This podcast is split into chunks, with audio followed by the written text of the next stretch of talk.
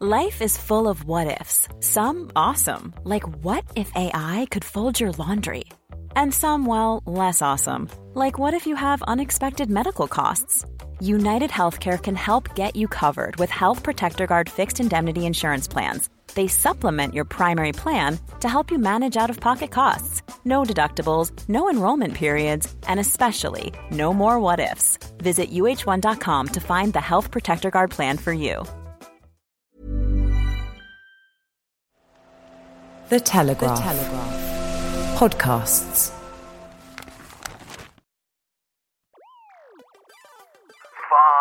Five. The axis is now tilting and it's leaning very heavily towards this new elite. Four. And I think that public patience with this kind of selfish stunt is wearing very, very thin. The debate has shifted. I do think now reasonable people can see that it is a question of technology rather than moral virtue. It is very clear, I think, to lots of voters that they are now being subjected to a very openly political project that reflects the values of one group in society. One. We have liftoff. Welcome once again to Planet Normal, the Telegraph podcast with Allison Pearson Hello? and me, Liam Halligan. The London Marathon and this weekend's FA Cup final ties are under threat, co pilot, because the massed ranks of a standing army of Justins, Tabithas, and Jonties stand ready to protest. Earlier this week, a posh eco warrior from Just Stop Oil stormed the Crucible, Sheffield's Wembley Stadium of snooker, sabotaging play by climbing onto the table and throwing around orange powder as a fellow spoil sport tried to glue herself to the hallowed green baize. You called this a spiteful class based attack, Allison, as privileged protesters targeted a sport beloved of the working masses. As a way of mobilising public sympathy for your cause, it does seem that Just Stop Oil made the foul stroke four away. Elsewhere, the SNP psychodrama continues. What will the impact of that be on a UK wide general election expected next year? And on Wednesday morning, we learned that as measured by the Consumer Price Index, inflation remains at 10.1%, still in double digits, with the food price inflation in the shops up at 19.1%, an eye watering 45 year high, despite wholesale food prices sharply falling. Another busy news week, Allison, but I wanted to start by mentioning something else before we dive in. Because it was in early June 2020 that Planet Normal listeners first heard us push back against the zoonotic explanations, talking about a certain virus as an engineered escapee. I like zoonotic explanations. It's up there with nosocomial. Hasn't our vocabulary expanded? Thank you, Professor Gupta, and assorted key scientific advisors. Assorted orthogonals Exactly. to the orthodoxy, Very orthogonal. pushing back against the triangle dust eaters, as Brian the fisherman said. Yeah, we were certainly orthogonal to the orthodoxy, as you say, Liam, very straight out of the blocks in June 2020 when we had Sir Richard Dearlove, former head of MI6, M, fantastic person, always tremendous value, Sir Richard. And he did indeed tell us that piece of research by Professor Gustav Dalgleish and Birger Sorensen had suggested that COVID 19 had not indeed come from a bat cave in China, but may have escaped from, guess what, the coronavirus laboratory in Wuhan. Western funded laboratory. Western funded. Who on earth would have guessed that a novel coronavirus would jump out of a coronavirus laboratory? And indeed, now this week we have, some might say a little tardily, but we welcome, don't we, Liam? We welcome all the converts. The US Senate report concluded this week that COVID 19 most likely came from a lab leak and was a, uh, in a research related incident, as Sir Richard Dearlove called it in June 2020, an engineered escapee. That's right, an accident by the researchers, Chinese and otherwise, at the lab. They didn't mean for this virus to escape. They were experimenting with so called gain of functions, looking for ways to tackle viruses, which is a completely legitimate thing to do. And COVID 19 unwittingly escaped.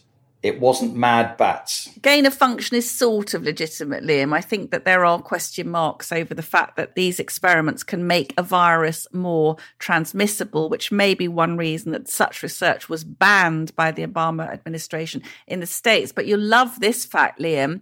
The US Senate said that Chinese researchers may have begun developing two COVID vaccines in November 2019, which if true, would be absolutely horrifying because that would mean that they knew this virus was on the loose and they were working for a remedy for it while it spread across the globe, killing millions of vulnerable people.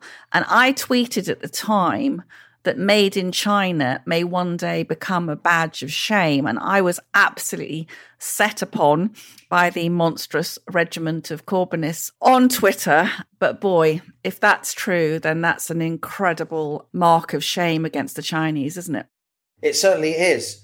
But how about the snooker loopies? You don't remember that, do you? Chas and Dave? no, I don't. Snooker loopy, nuts are we. We're all snooker loopy. Pop the red and screw back. Yellow, green, brown, blue, pink, and black. Chas and Dave? Yeah, it's it? Chas and Dave. Snooker Oh. loopy. I'll have to look up. It sounds like a masterpiece. Can I just say, co pilot, that in your elegantly as ever crafted intro, you mentioned the massed ranks of Justins, Tabithas, and Jonties. Can I just say you are now woefully out of date because none of the new eco brats have got any vowels in them at all. So that character who jumped onto the green baize at the Sheffield Crucible goes by the name of Edred Llimir Whittingham. Now I'm Welsh, so I can say that. So he's Edred, Ed the Red, I think we can call him. And then the second name is L L M I R, which even in Welsh is pushing it for lack of vowels. So Edred Llimir Whittingham. Positively Serbian levels of lack of vowels. Serbian levels of Croatian levels of just pure consonants. And this kid has obviously taken his crazed propaganda to spoil the recreation of ordinary people who'd probably saved up and bought some nice tickets for the snooker. I got a little irate in my column this week about these people. And I do think, I don't know what you think, we've seen that animal rights people at the Grand National. And I think that public patience with this kind of selfish stunt is wearing very, very thin. And I was in town on Saturday, nearly had an altercation with a Just Stop Oil protester who was trying to force a leaflet into my hand. And I politely suggested co pilot that he might like to go back to his house and turn off his heating and his lights and his television and all his other appliances and sit there in the dark and the cold for a preview of the life uh, he's going to inflict on millions of British people should we follow his ludicrous advice. I do think this action by Just Stop Oil wasn't just badly directed you know, against a sport like snooker. I also think it was tin eared in terms of its timing. We're just at the point now where a genuine debate is starting on net zero. Until very recently, you were seen as beyond the pale. It was almost like talking about engineered escapees relating to COVID 19 if you questioned the timing of the net zero proposals. But in recent months, of course, minds have been focused by the security issues, the energy security issues raised by the war in Ukraine, the prospect of outages. You know, the German car industry has lent very, very heavily on the European Commission. Their target for banning new petrol and diesel cars has been pushed back, not least because the car industry is wondering if it's got the actual capacity to meet that target, but also because other newer forms of technology are coming forward that may be just as good in terms of carbon reductions, but far less disruptive and make a lot more economic sense. I've always believed that it's technology, technology, technology that will solve carbon related issues rather than hair shirtedness and taking us back to sort of medieval hovels mm. and the antithesis of human progress. It's become a moral crusade for so many people, of course, and all science has gone out of the window. And I do think there's a real lack of public patience now, even among broad minded people who do want a cleaner planet and know that we have to refrain from burning fossil fuels endlessly. I think these actions by the likes of Just Stop Oil, when there are very active democratic channels that they can use. They can get themselves out there and win by persuasion and advocacy, which is our tradition. Of course, protest is legitimate, but if you're a lobby group, you have to time the protest to advantage. So it looks as if you're actually making progress in terms of putting your cause forward rather than just indulging in some kind of personal crusade. And the look on the guy's face as he kneeled there with sort of orange powder all around his face, it looked as if he was absolutely intent on just shocking his parents and impressing his mates down the pub. It was a deeply counterproductive political move, in my view. You know, I don't share your optimism that there is a shift in this attitude. We are still hearing the phrase climate change denier, just as we heard COVID denier barked at us. I'll use the expression for their side of the argument, human life denier. And we did see this week an episode of Panorama, Road Wars, Neighbourhood Traffic Chaos from Oxford, where the imposition of LTNs, that's low traffic neighbourhoods, is causing public anger and street clashes. And there's apparently an obstruction on Howard Street in Oxford becoming, quote, probably the most abused bollard in the UK. Now, I think we are entering the realms of total and utter bollards here, but I mm-hmm. still don't think, Liam, sadly, that both sides of the debate are being fairly featured at all as far as the BBC is concerned. The debate is settled. Justin Rowlatt is the BBC climate editor. There's some guy apparently who's got the creepy sounding job of BBC climate disinformation specialists. Can I just ask you, co pilot, when do you think co pilots Halligan and Pearson are going to be on the, the bien pensant side of an argument? And before you answer that, can I just say, where is their explanation as to how we are going to abandon oil, coal, and gas by 2050 and get all our power from renewables, except we don't have a way to store electricity in very large quantities at very low cost. And while I share your hope, Liam, that we will be finding that technology, and I know great people are working on it, at the moment, there's no viable technology to do that. So these just stop oil Trustafarian Edreds are basically a kind of death cult who do not care about the harm and indeed the poverty that they're going to be inflicting on wider society. I abhor the use of the phrase climate denier because, of course, it's a very clumsy attempt to elide anybody who scientifically questions how we use less carbon yeah. with the Nazis, which is absolutely disgusting. I do think the rhetoric's changed a bit. You still get complete idiots using that disgraceful phrase. Yeah. But you don't anymore get mainstream politicians using that phrase the way you were a couple of years ago, mm. because I do think the so called Overton window of debate has shifted.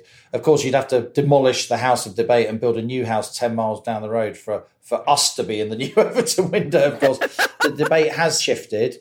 I do think now reasonable people can see that it is a question of technology rather than moral virtue that is going to get us out of this problem. Very few human practical problems were solved by deriding fellow people for being less virtuous than you are. We're a very ingenious race with huge amounts of intelligence and acumen and resolve. And there are technologies out there. For instance, the whole use of hydrogen was until quite recently seen as pie in the sky government ministers are now taking it very, very seriously. You've got industrialists like Lord Bamford at JCB hmm. in the States, in Australia, huge amounts of money going into the use of hydrogen, the conversion of renewable energy, wind and solar, powering electrolysis, converting it to hydrogen, turning the hydrogen into a liquid. That's how you can store renewable energy. I personally think the whole science of electric vehicles using extremely heavy batteries that use huge amounts of rare earths found often in China, Central African Republic, and other very difficult places geographically and geostrategically. Mm. It just makes no sense to me to spend most of the energy that the battery is producing transporting around the battery. I think there are better technologies, and yet government is steering everything down this EV route. You know, the same civil servants who 15 years ago were giving us tax incentives to buy diesel cars. Right? Mm. Governments don't know what to do and what's going to happen when it comes to technology because governments and civil services are staffed by people who are the least likely people in the world often to see these technical changes and to make them happen. So it is for me all about new technology. And I do think there are reasons to be relatively cheerful. The UK, while we still use some coal, not least because of huge conflict in, in another part of Europe and sanctions on Russian oil and gas exports, we're using now just a fraction of the coal that we were using just 10 or 15 years ago. We are the country that's made more progress than almost any other advanced country when it comes to using less carbon. And in the end,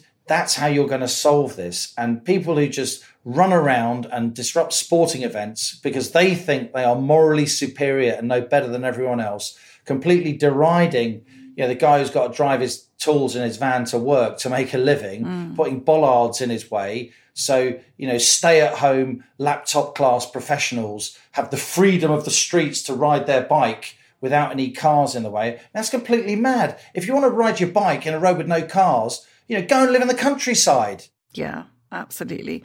Obviously, we've been making this progress, but I think there's immense sleight of hand. A number of Planet Normal listeners have written in to talk about the Drax power station, which is run on wood chips, which are imported from, you know, thousands of miles away. There's an awful lot of sort of Virtue signalling and greenwashing. virtue signalling and, and hiding. We know we've got two or three big coal fired power stations which are kept on standby, Liam, for hundreds of millions of pounds because basically the system is not safe and the lights could still go out. So I'd like to see some actual practical acknowledgement of that fact, not pie in the sky. And not setting false deadlines. Stupid deadlines. I spoke to Lord Frost the other day and he said he thought we could be looking at the year 3000 realistically. You know, it's not going to happen. We know it's not going to happen by 2035 or 2050. It's just not going to happen. Why can't we have a realistic discussion about that? But moving on to your own great area,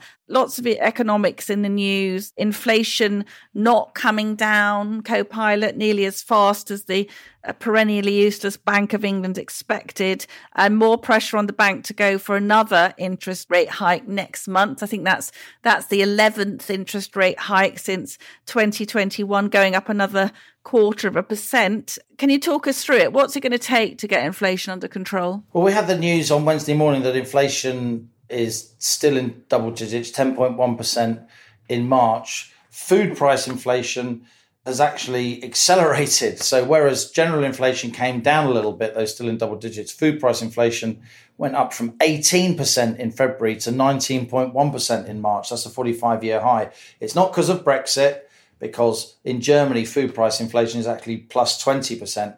What's really going on here is that you've got falling wholesale food prices and rising retail food prices. You've got a lot of very powerful food retailers, they will deny it, who are squeezing everyone else in the supply chain, using their purchasing power and using a generally inflationary environment to hike up prices and make huge amounts of cash at everyone else's expense. And th- this is a feature of Western mature post industrial capitalism. And I think the UK is among the worst countries. It's the same in the energy market. You've got falling wholesale prices, they're not being passed on or only being passed on very, very slowly. Same when you buy petrol and diesel, same now when you buy food. And this is politically extremely dangerous because less well off families, the more vulnerable, they spend disproportionately a lot more on their food as a share of their total income and on their fuel and on their heating and on their utility bills than many of the rest of us. And it's going to be very, very difficult for Rishi Sunak to rely on any kind of feel good factor in these upcoming local elections in early May, given that inflation is still in double digits. It's still more than five times the Bank of England's target. There's going to be another interest rate rise, one at least in May, and maybe one more after that. That will be the 12th and the 13th interest rate rise, respectively, in a row. up from 0.1%, we could see interest rates at almost 5% by the height of this summer. Now, I do think inflation will start to come down quite quickly in the early summer. And I do think that Rishi Sunak will still get his halving inflation target achieved by the end of the year. Not that it will be anything to do with him, of course. Wow, do you? That's interesting. I do, hmm. but I think this inflation number and the knock on impact on interest rates and the lack of a feel good factor coming through before the local elections is a very, very significant political development. You know, if it had been 9.8 rather than 10.1, then the whole psychology of where we are economically would be different. But them's the breaks, as a former prime minister once said. Inflation in America now is 5%, and in Britain, it's more than double. So you wrote an excellent column in the Sunday Telegraph, which I actually read and with great pleasure. Why is food inflation soaring despite tumbling wholesale prices? We'll have a link to that in the show notes. And I know, Liam, that everyone listening, everyone I speak to, you don't have to be told that food inflation is soaring. I mean, it's just a kind of weekly visit to the supermarket. And I've got friends who've swapped from Tesco to Aldi and Lidl, and they're telling me now that even the cheaper supermarkets are jacking the prices up. And I think it is worth asking is there some kind of informal cartel? Because it feels absolutely unlivable with for many, many families. Something I did want to ask you, Liam, is you're saying that you think inflation will still fall, but let's face it, the government has got public sector unions demanding substantial pay rises. And the Treasury's main position, it seems to me, has been that inflation based rises are not an option because the rate is going to come down quickly this year. But we know that the first three updates on inflation this year have seen the rate stay above 10%.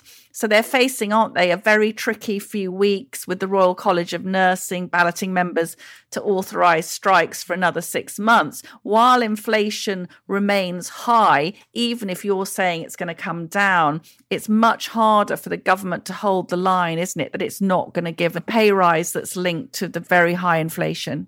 I think that's right, Allison. The fact that we are still in double digits as we reach the business end of a lot of these pay negotiations is exactly what the government didn't want. This is going to cost the government billions of pounds more to settle these disputes than it otherwise would have because we are still in double digits. That's just the psychology of the situation. But I still think that inflation will be 5% or bar the shouting by the end of the year because as we move into the late spring and early summer, we will be in a situation where a year ago, a month or two or three after the war in Ukraine began, when food and energy prices were at absolute screaming highs, you'll have what are called base effects when a year on, those prices are much lower. And suddenly, energy, far from driving inflation in the CPI index, will be driving it downward. Food prices as well. And it's that kind of gap, it's that kind of confusion of big differences from one year to the next that I think the supermarkets are using this generally inflationary environment to push up prices. They'll deny there's any kind of restrictive practices, any kind of price gouging, any kind of cartel, because that would be illegal. They're not here to defend themselves. But at the very least, if I was the Prime Minister, I would be getting my advisors to phone the big bosses of the supermarkets. I'd call them into Downing Street, and at the very least, I'd make them walk up that road to number 10 so the cameras can get all of their faces as they go in and start turning the screw and putting some political pressure on them. I still think the Conservatives are looking at a rout on May the 4th. Do you have a little sweepstake? How many seats they're going to lose? I'm going for 1,200. What say you, co pilot? I'll say a thousand. Okay, you buy me a drink if I'm right, okay? Two gin and tonics, doubles. So cheap as well, so cheap. Yeah, you're about the only thing that is these days.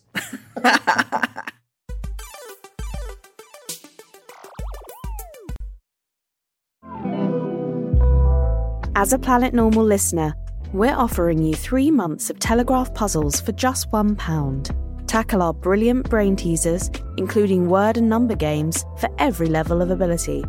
All on our dedicated puzzles website and brand new app. Visit telegraph.co.uk slash puzzles dash planet normal today.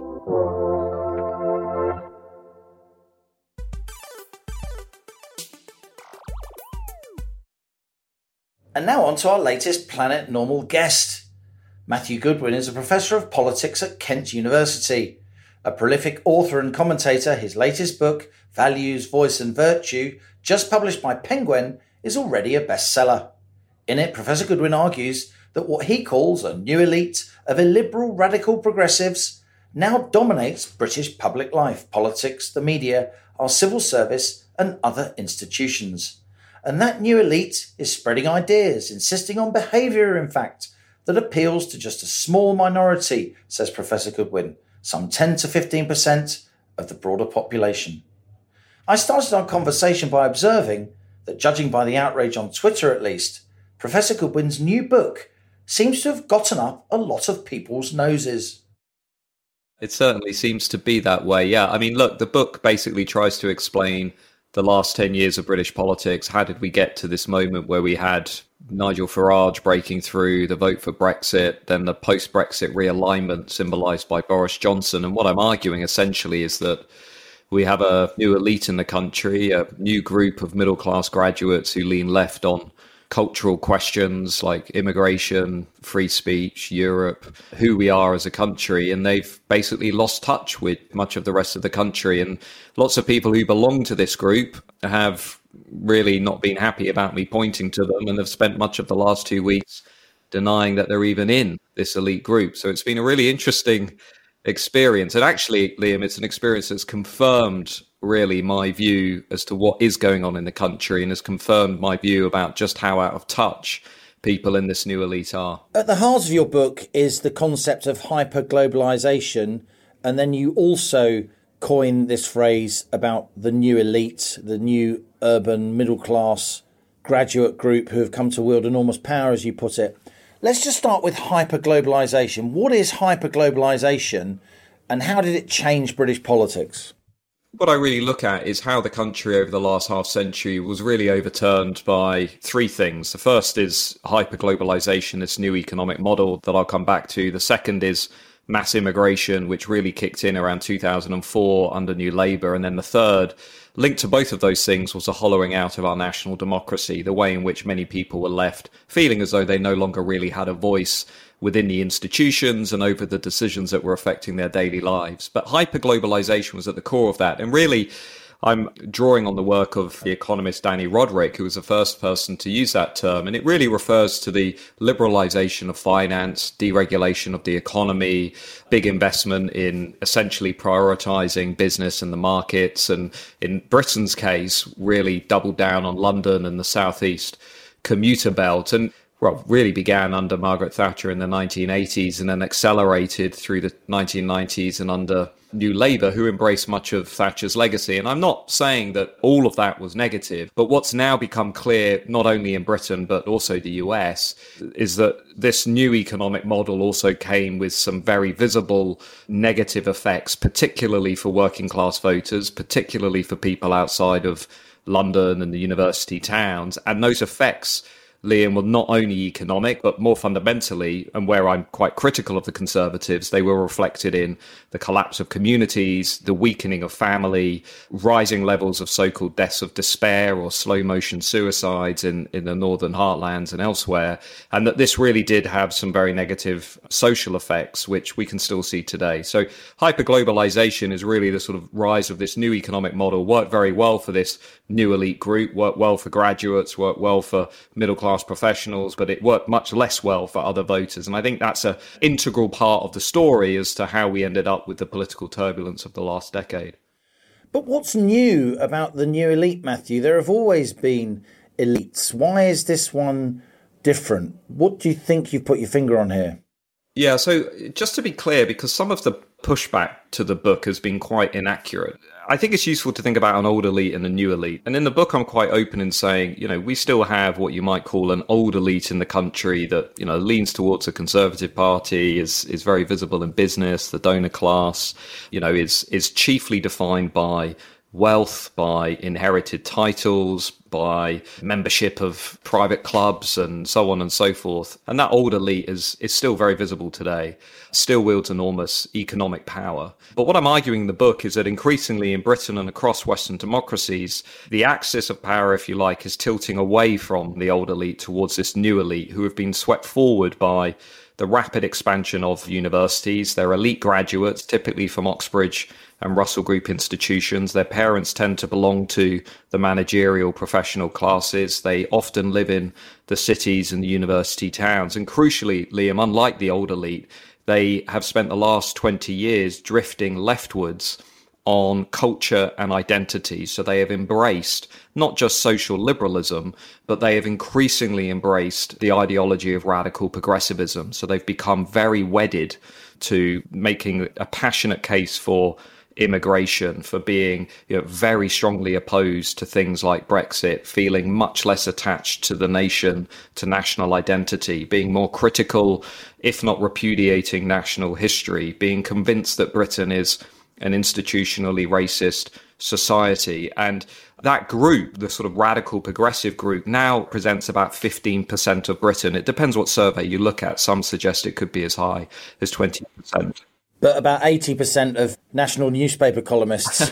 but they are disproportionately dominant in the institutions, and this is what I'm arguing. So, as the elite graduate class have drifted left on issues to do with culture and identity, what they're doing is they're now taking the institutions that they tend to dominate with them. And this is the bit that I'm actually most worried about looking ahead, because if you look at, say, BBC, parts of the media, creative industries, cultural institutions, universities, schools, you know, I'm not saying there's a conspiracy here. What I'm saying is, we are living through what academics often call education polarization. So as graduates are drifting left on these questions, they are typically taking the institutions that they dominate with them and they're moving away from millions of other voters who are saying, actually, I don't feel comfortable with mass immigration, with it being even higher than it was before the Brexit referendum. I don't feel particularly comfortable with hyperglobalization. I don't feel particularly comfortable with the loss of control of borders or with gender identity or with how we're teaching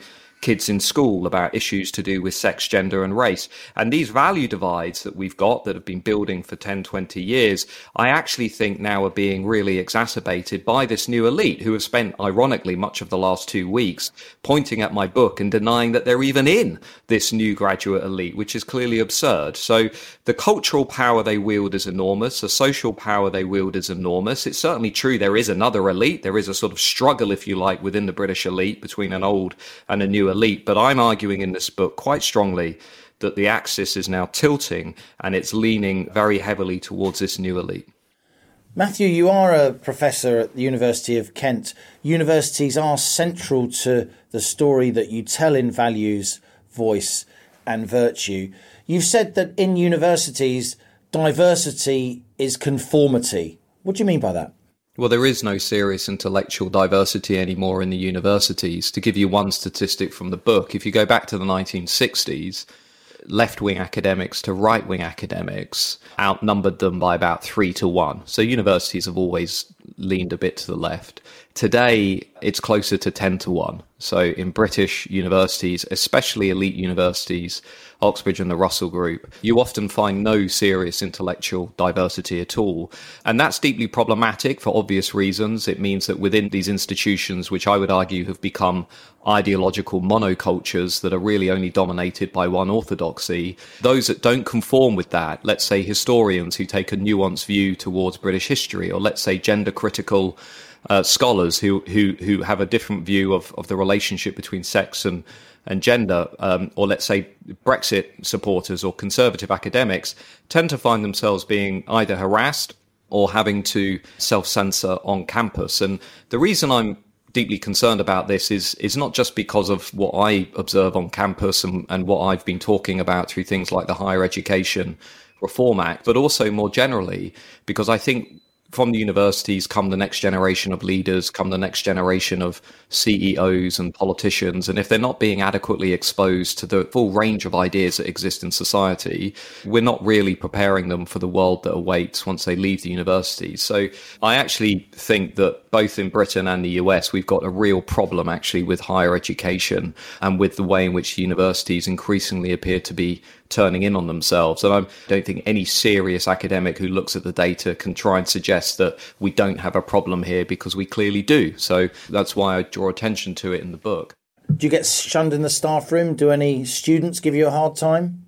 I think I'm very lucky working where I work. I mean, Kent itself is pretty conservative as an area compared to others. You certainly notice so called chilling effects, you know, people essentially drift away or become openly quite hostile towards you. I think you only need to spend a few minutes on Twitter to see some of that. But I think what some of my critics don't realize is they're making the case for me. You know, I think if you're a young student who wants to go to university and thinks you're going to be exposed to a diverse range of views and beliefs, or if you're somebody who is, you know, interested in my argument about the new elite, but maybe is not convinced about my finding that they are often the most politically intolerant of all in British society, I always say, well, go on Twitter and just look around. Look at the reaction that people get when they suggest some of these points. Look at the reaction that academics get when they say we do have a problem with free speech on campus, or look at the reaction that this book has generated, ironically, from many of the same people that I'm talking about who really owe their positions of privilege to their parents, have spent much of the last 10 years railing against all of the things that we saw in politics, uh, are often the first to block or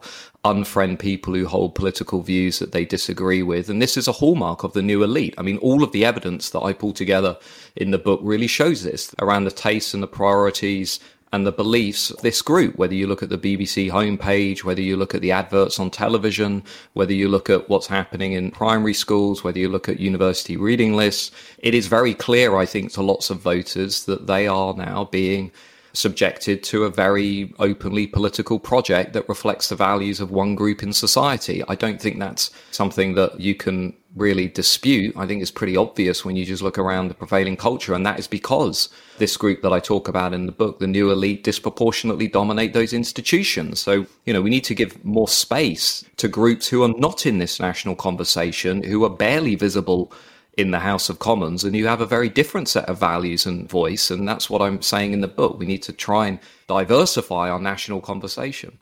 One statistic I wanted to draw attention to was you highlight a survey from 2016. It's the political affiliation of UK journalists. And among rank and file journalists, 56% um, lean left, 26% lean centre, and just 18%, less in one in five, lean right. Pretty incredible. How have we got to that point? And how have we got to the point where a lot of people, as you also say in the book, in the UK today, feel they can't actually say what they think? Yeah, so that particular stat came from the Reuters Institute at Oxford, who who looked at the political backgrounds and affiliations of journalists. And essentially, what they point out, and they're spot on, both in Britain and America, is the media class has basically been transformed over the last 20, 30 years. Local media, regional media have been completely gutted. It is almost impossible to rise up and become influential in media if, you know, you're from a pretty normal background and you haven't passed through one of the elite universities. And so what we're seeing now is about 90%, a little bit above 90% of all journalists in Britain belong to the graduate class, and half of them have gone to Oxbridge, and skew is especially strong at the more senior levels. Now, I'm not saying there's anything wrong with people who have that background, but as an industry, as a profession, you know, as the adjudicator in many respects of our national debate, I do think that's a bit of a problem in terms of the lack of diverse views and people with different backgrounds who are actually able to make it into the corridors of power. What you then see is as the graduate class moves left on cultural questions, you know, they tend to take the newspapers and the magazines and the platforms that they're working in with them. So, you know, I'm constantly told by senior journalists at very well known newspapers that the junior journalists coming in now often don't even view themselves as journalists. They view themselves as activists who are there to try and change the system, to try and advance a particular set of ideological goals. And of course, you know, old school journalists would say, you know, they're there for, to search for truth and so on. And of course, everybody has their priors, but I think the media, one reason why public trust has been falling in the media is because I think people can see openly now that they are being subjected to a more openly political worldview. And that's fueled this sense among many people that they're not really able to say what they really think. There's an American academic who refers to this as the rise of the new epistemic class. And he argues that essentially you know, the way in which we think about knowledge and consume knowledge and reflect on knowledge and debate who we are is now really dominated by a small group of people who not only sort of advance their own particular view of the world, but also shun and silence those who try to challenge their sacred goals. And I think whether you refer to this as political correctness, whether you refer to it as radical progressivism or wokeism, we can all sense that the public debate has become very shrill and has become very dogmatic. And those who do challenge a consensus by saying, okay, I don't know, let's have less immigration or let's not let kids have gender reassignment surgery or let's question issues around sex or gender or race, people can sense there are now very real social effects and consequences if you choose to openly challenge this narrow liberal consensus. And that's reflected in the data, Liam. I mean, about 60% of people in Britain now say openly, not to my surveys, but to YouGov, that they feel that they can't really say what they want to say anymore because they're fearful of the consequences of what might happen if they do. And that to me is a reflection again of how the new elite are imposing these speech codes and this very narrow interpretation of who we are and what we're allowed to talk about. In the book, you talk about counter revolution, you talk about the emerging backlash that these trends are going to generate. What form does that take? Well, I think over the last decade, the way that I look at British politics is we've had these three big revolts. We had you know, Nigel Farage's populism, the vote for Brexit, and then we had the, the Boris Johnson led realignment. I think all of those really were fundamentally about a pushback to this liberal consensus. I think what you can see in the data now is really a sort of looming pushback to, to really those rebellions. I think if you look at how young Zoomers from Gen Z are, are, moving sharply left in politics. About 85% of 18 to 24 year old graduates say they're going to vote for Labour or Liberal left parties at the next election. If you look at how young women are moving sharply to the cultural left much more quickly than their male counterparts, if you look at how the graduate class is now overwhelmingly pro Labour. If only graduates had voted at the last election, Jeremy Corbyn would currently be Prime Minister. And also, if you look at how Britain's minority ethnic voters are voting, you know, about 80 to 90% are voting Labour. So, what you can see, I think, is an emerging push, a kind of new era of progressivism. I think those voters will likely push back hard against the Conservatives and against Brexit and against many of the things that we've seen over the last decade. You know, we'll be in this place where politics is always cyclical. I mean, it tends to move in cycles and realignments tend to move in cycles. And I think we are very much on the cusp of seeing, you know, I think a new counter revolution to what we've been what we've been living through over the last 10 years or so. And I don't say that in the sense that I'm looking forward to. it. I think it's going to bring a lot of challenges around free speech, around how we, you know, think about identity politics, how we think about the constitution, how we think about the United Kingdom. I mean, you can see it in the data, it's coming. And I think we're on the cusp of something that's going to be just as profound as the last decade was. Professor Matthew Goodwin, thanks so much for joining us on Planet Normal. Thank you, Liam. Gosh, he's articulate, isn't he, co pilot? I'm a huge fan of Matt Goodwin. I think Values, Voice and Virtue is a very important and a timely book.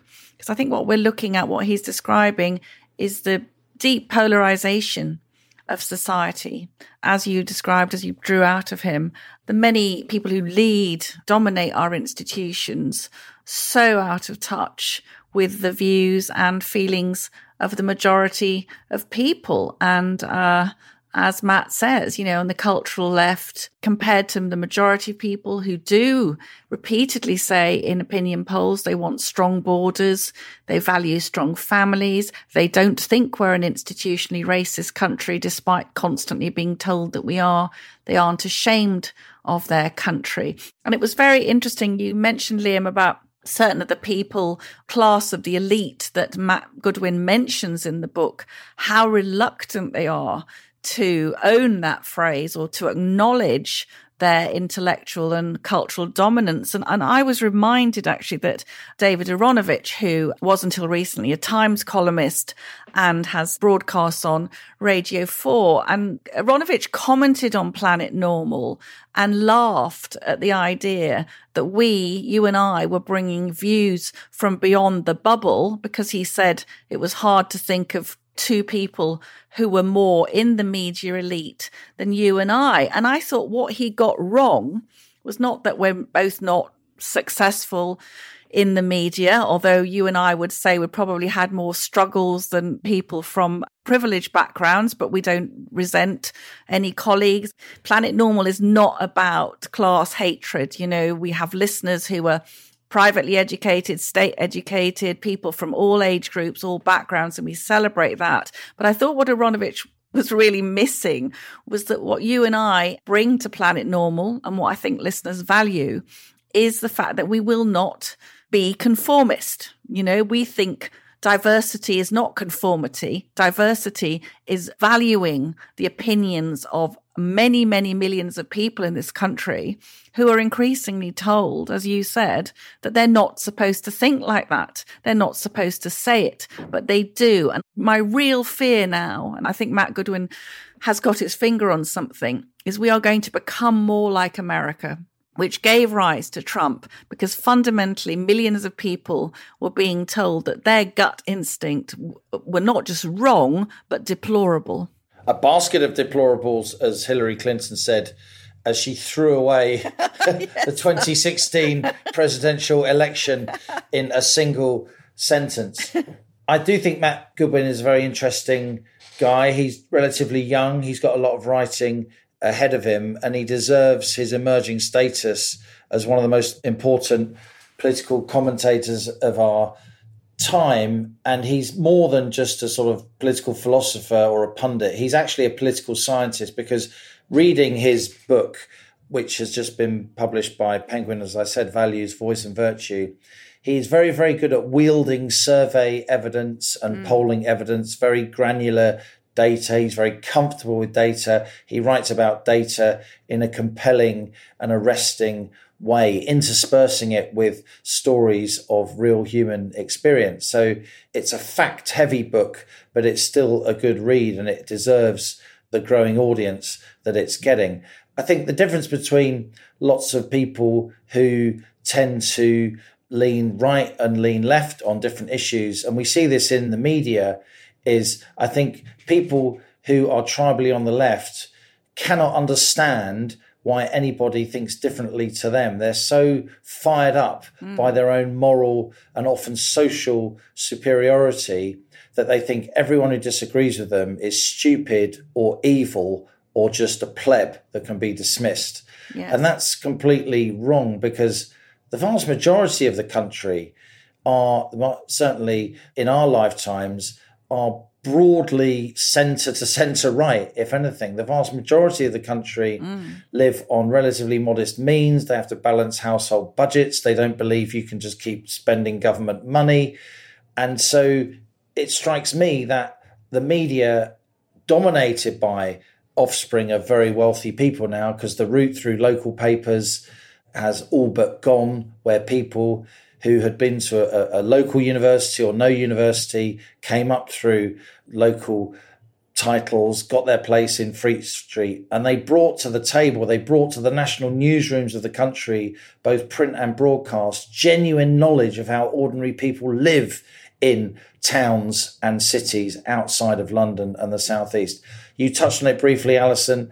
You know, the housing problem in the capital in your column this week also. That's another barrier to entry for young people from around the country, not from posh professional backgrounds to get into the media. Obviously, we're focused on the media, it's what we do, but it's the same in politics as well. There's a tremendous passage in the book where Matthew talks about the lack of representation now, genuine representation in the House of Commons with very few working mm-hmm. class people, very few non graduates in the House of Commons. You know, huge swathes of MPs on both sides of the aisle. All they've ever done is politics. They've been a researcher at a trade union or they've been a special advisor to a minister. Then they get a safe seat and they know nothing of real life. I would actually prefer it if our politicians, almost as a requirement for becoming a member of parliament, spent 10 or 15 years in the real world with a real job.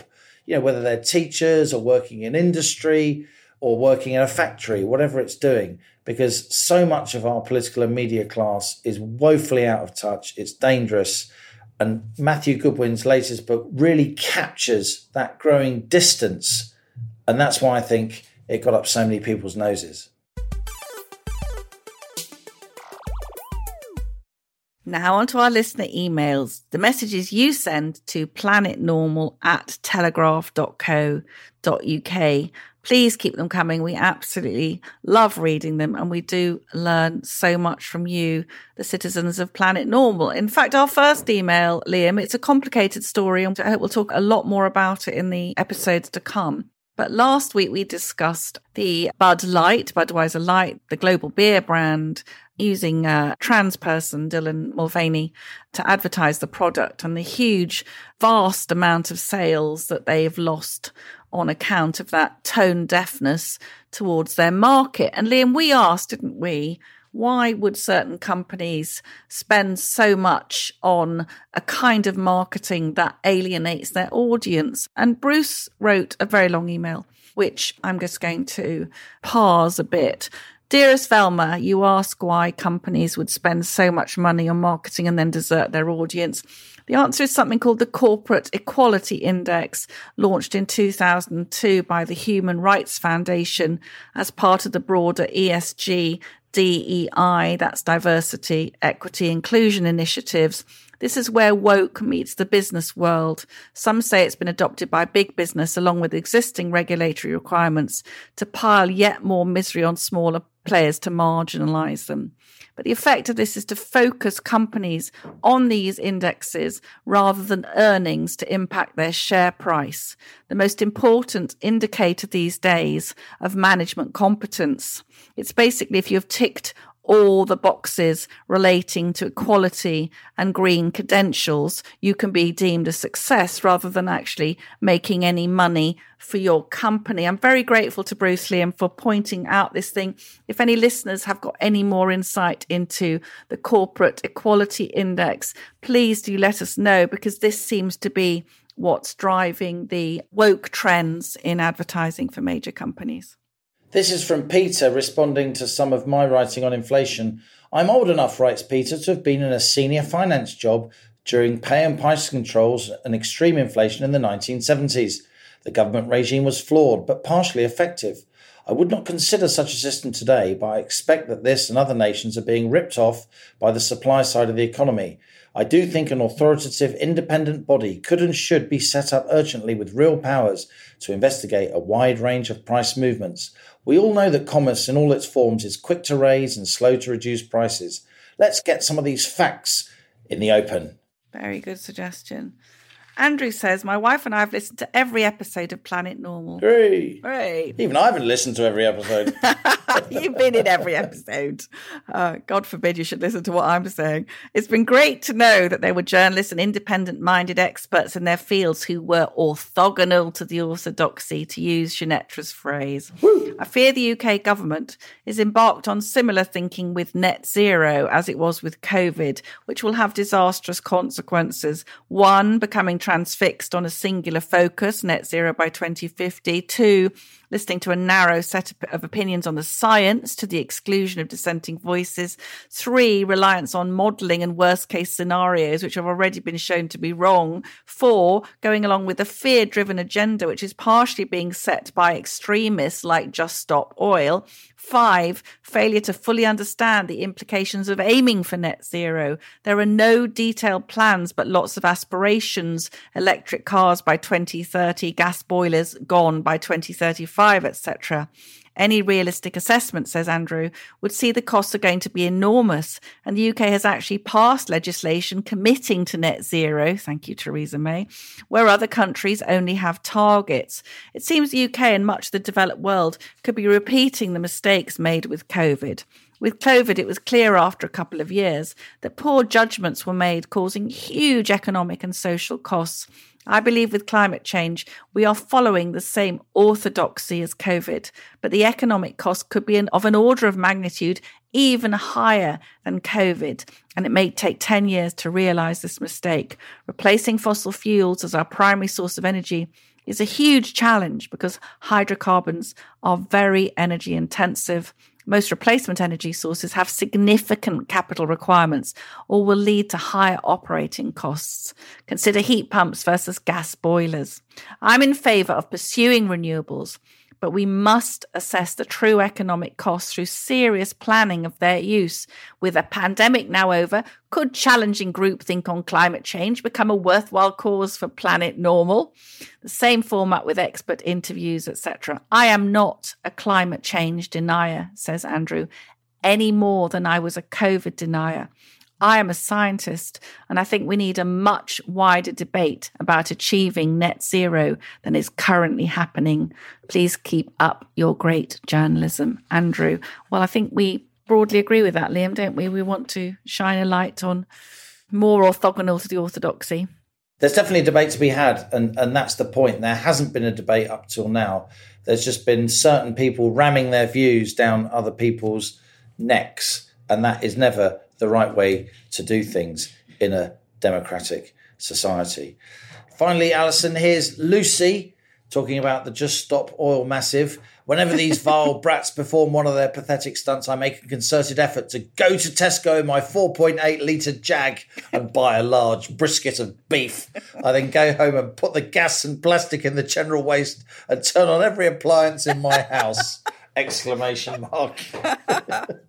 And here's Jane on Edred the Eco Warrior. Silly little boy. Does he not realise 6,000 everyday products we all use, including his fellow Just Stop Oil ignoramuses, are part and parcel of our lives. He's wearing trainers. He uses toothpaste. No doubt he wears sunglasses, uses antiseptics, has a CD player, even car battery cases are the byproduct of petroleum. Will he forego anaesthetics if he needs surgery? I'll bet my boots he'll demand painkillers too. The blatant ignorance displayed by these people is mind blowing, says Jane. Well, I think Edred having an operation without anaesthetics shortly after storming the Sheffield Crucible would be an extremely popular move. And finally, Bruce says, here's one for Liam. What do you call a journalist of Irish descent? Liam Halligan. I've no idea. Column inches. Fair enough. Sorry, I've got a very childish sense of humor. I quite like that. Go on, off you go. I'm allowed to say Irish jokes. It's a joke I heard in childhood. What do you call an Irishman who bounces off walls? Rick O'Shea. and so that's it from Planet Normal on that politically incorrect bombshell for another week as we leave our sanctuary of sweet reason, our flying refuge of reason views. Email of the week. It's Allison's turn. Email of the week, it has to be Lucy for her defiant driving her very large and environmentally unfriendly Jaguar to Tesco to pick up a giant hunk of red meat to affront the Edreds. So, Lucy, if you send us an email to planetnormal at telegraph.co.uk with mug winner in the subject heading and give us your postal address, we'll send you a Planet Normal mug. We have a public service announcement. Allison and I are taking a rare week off next week. So there is no Planet Normal next Thursday, but we'll be back the week after that in time for the local elections. And as we speed away from our beloved Planet Normal and the madness of planet Earth comes back into view, thanks as ever to our producers Isabel Bouchard, Elliot Lampett, and Louisa Wells. Stay safe and in touch with us and with each other. Until next week, it's goodbye from me. And it's goodbye from him.